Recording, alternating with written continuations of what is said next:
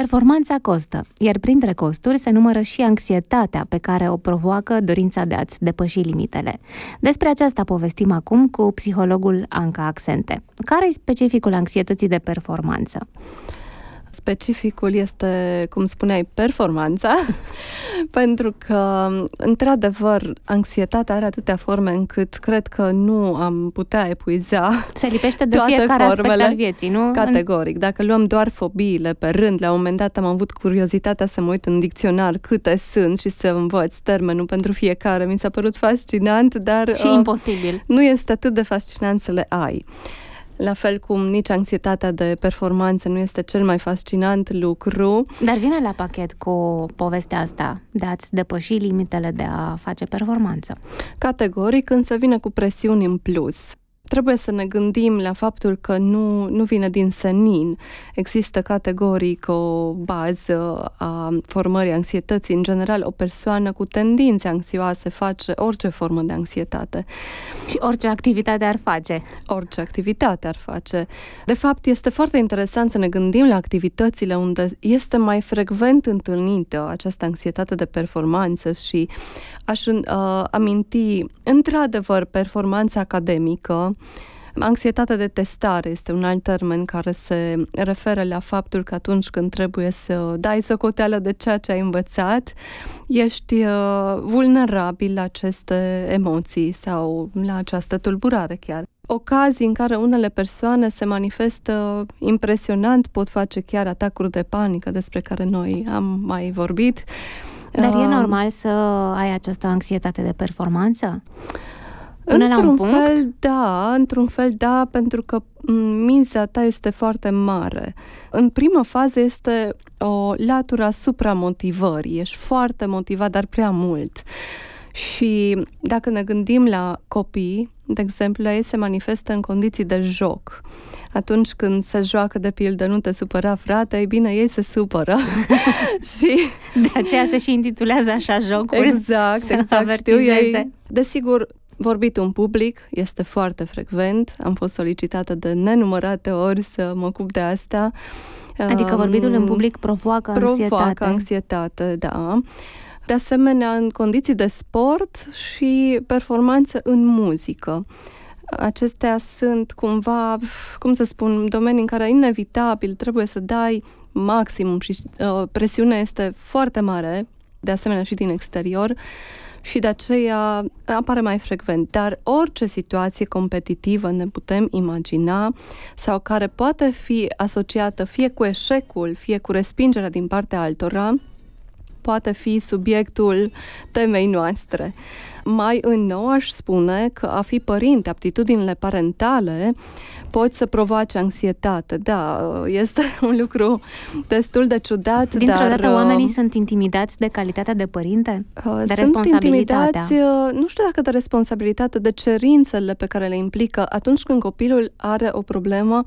Trăirea unui părinte este foarte mult accentuată de această presiune de a fi un părinte competent, de a fi un părinte bun, când de fapt nu întotdeauna aceasta este cheia. Uneori fiind problema în, în, la copil, fiind problema copilului, nu ne punem nici cum întrebarea corect dacă, dacă o adresăm părintelui, faci destul de bine lucrurile, pentru că el de cele mai multe ori face lucrul acesta. Bun, deci ar fi câteva dintre domeniile în care anxietatea vine în activități uh, pe care le-ai pomenit, în da, care da. urmărim competența, performanța chiar urmărim performanța și uh, obținem nu neapărat eșecul, dar există teama de eșec și întotdeauna evaluarea ca persoană în ochii proprii și în ochii altora. Evaluarea ca persoană este o trecere bruscă, să zic așa, de la succes sau eșec, este indiferent ce se obține, asta e lucru foarte important. Fie că se obține un succes, fie că este eșec, se trece foarte ușor la evaluarea personală. Ce înseamnă asta? O etichetare înseamnă faptul că tu îți spui că ești cumva într-un mod în care ai dorit să fii sau nu ești așa. Trecem și la cauzele anxietății de performanță, mai specific, în câteva minute. Suntem în tet cu psihologul Anca Accente, vorbim despre cauzele anxietății de performanță. Una dintre acestea e clar performanța. Este performanța și asociată cu ea teama de eșec, cum spuneau, anxietatea socială, care întotdeauna este prezentă, teama de succes și supramotivarea. Iată câteva lucruri uh, care sunt manifeste în timpul acțiunii, să zic așa. Teama Dar, de succes? Da, pentru că aceasta poate să, să apară mult mai frecvent decât ne gândim și este mult mai ascunsă. Nu, nu, e, nu e același lucru ca teama de eșec, însă în rădăcina este aceeași. Practic, te temi să nu ai succes pentru că și acolo sunt emoții puternice asociate și atunci când ne gândim de pildă dacă am succes, sunt bun, sunt competitiv, ce se întâmplă când nu am succes? Iată, nu sunt bun și nu sunt competitiv, deci sunt mână în mână. Este același lucru spus altfel sau din altă perspectivă. Dar, apropo de cauze mai distale, să zic așa, există uh, presiunea din exterior care este permanentă de foarte timpuriu, vorbim despre familie, școală, care ar trebui să fie sursa educării noastre în sensul inteligenței emoționale, adică a posibilității de a trece peste aceste emoții cu succes. A, să te învețe ceva vital, pentru că cel mai important lucru e să faci față la toate anxietățile și provocările, nu să fie nu să etichetat, fie evaluat. Exact, ai spus foarte bine, etichetarea, evaluarea, acestea sunt uh, cauze distale, adică de timpuriu până în ziua de astăzi, ele se întâmplă în permanență. Nu vorbesc despre locul de muncă, și acolo poate fi, dar deja un adult uh, se consideră matur să zic așa, sau doritor cel puțin să-și rezolve aceste probleme, însă un copil este victimă acestor presiuni nefirești. Părerea mea este că mult prea mari și nefirești. De asemenea, așteptările prea mari din partea persoanei, un fel de nerăbdare de a ajunge la un rezultat finit, și disprețuirea procesului, care este și trebuie să fie fascinant. Exact, așa cred că trebuie să fie. Și Desigur, interpretarea post factum, um, interpretarea dezadaptativă a eșecului. După ce s-a întâmplat, uh, ai fost într-o anumită situație, interpretezi negativ, proiectezi uh, negativ și uh, intern atribui intern acel eșec. O întrebare foarte importantă și aș vrea să răspund pe scurt uh, este ce înseamnă mediu prielnic pentru dezvoltarea abilității de a face față presiunilor, că acestea există. În primul rând, expunerea la mediu competitiv, dar în mod relaxat. Nu vreau să intrăm în detalii, cred că e clar pentru toată lumea, fără acele presiuni, fără etichetări. De asemenea, încurajarea cu generozitate. Acest lucru nu are cum să dăuneze niciodată. Nu știu de ce există teama asta. Recompensa verbală specifică.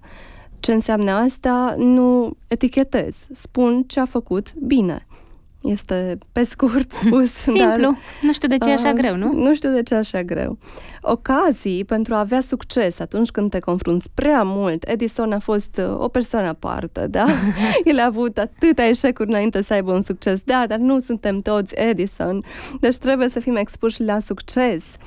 Uh, ocazii în care eșecul este văzut ca oportunitate de a învăța. În, în școală mi se pare important să fie creat cadrul acesta, expunere la situațiile anxiogene, neapărat, aici deja tratăm ceva, uh, și formarea motivației intrinsece, a entuziasmului de a face acel lucru și de a, de a primi recompensă din faptul că reușești să îl faci, nimic mai mult de atât. Uh, sunt multe alte lucruri, dar acestea mi se par esențiale înainte să vedem ce înseamnă propriu-zis uh, terapia anxietății de performanță. Despre care chiar vorbim uh, de îndată ce ascultăm această piesă. În tetatet, astăzi vorbim despre anxietatea de performanță. Mai precis vorbim acum despre cum uh, putem să-i facem față, să o tratăm. Iată cum în orice formă de anxietate nu scăpăm de confruntare, confruntarea cu situația respectivă și confruntare cu ceea ce presupune rezultatul acelei situații, adică să-ți asumi rezultatul, că este succes sau că este eșec. Te expui și îți asumi. După aceea, dacă vorbim despre anumite forme, mai ales uh, evaluarea pozitivă post factum, cum ziceam, chiar este important, adică ce îmi spun după ce am avut succes sau am avut un eșec. Nu este tot una, nu trebuie să ignor momentul acela după ce s-a întâmplat un lucru. De asemenea, cred că este important în prevenirea oarecum, dar și tratarea anxietății de performanță să nu mă identific doar cu acel domeniu sau să nu mă identific cu acel domeniu. E foarte, foarte important acest lucru pentru că mai ales în domeniul profesional tindem să ne imersăm așa, să ne, ne facem una cu profesia noastră, ceea ce niciodată n-a fost sănătos. Asta nu înseamnă niciun fel să nu fim entuziaști sau să nu ne dorim performanță maximă, dacă dorim. Apropo, uh, acest lucru important, nu toată lumea își dorește performanță și nu în orice domeniu. Important este să fie o persoană echilibrată, este alegerea fiecăruia. Noi am creat însă un mediu în care performanța este o valoare imensă în sine. Și de, și de aceea foarte mulți sunt dezadaptați. Categoric, da. În ce privește vorbitul în public, e foarte interesant pentru că acolo avem nevoie de multe ori de un feedback din partea publicului pentru a ne infirma teoriile noastre false. Sau a le Noi confirma? credem, sau a le confirma, mai rar. Pentru că, da, într-adevăr, dacă eu prezint un material de proastă calitate, nu mă pot aștepta să-mi spună că a fost genial. Însă, uneori pot să întreb pe cineva apropiat, cunoscut, cum i s-a părut ceea ce am prezentat. Ar fi bine să decid de feedback-ul cui voi ține cont.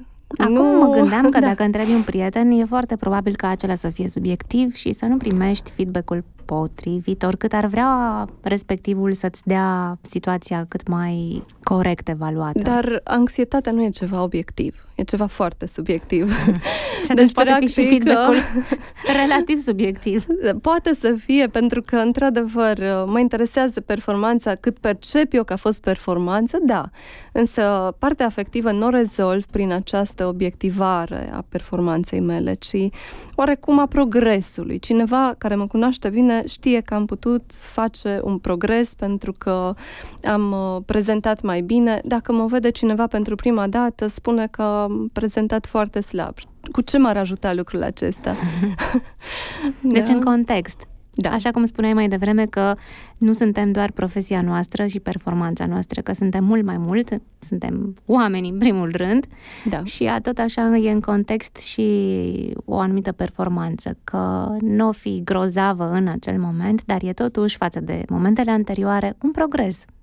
Și competent nu înseamnă să fii perfect, înseamnă să-ți dorești să înveți tot timpul. A fi competitiv înseamnă de asemenea să-ți dorești să faci mai bine decât înainte. Nu neapărat în comparație cu alții. Comparație cu alții ne ajută într-o anumită măsură, dar nu trebuie să ne oprim la ceea ce gândesc alții sau cum performează alții. Deci noi putem suntem să ne comparăm, în progres.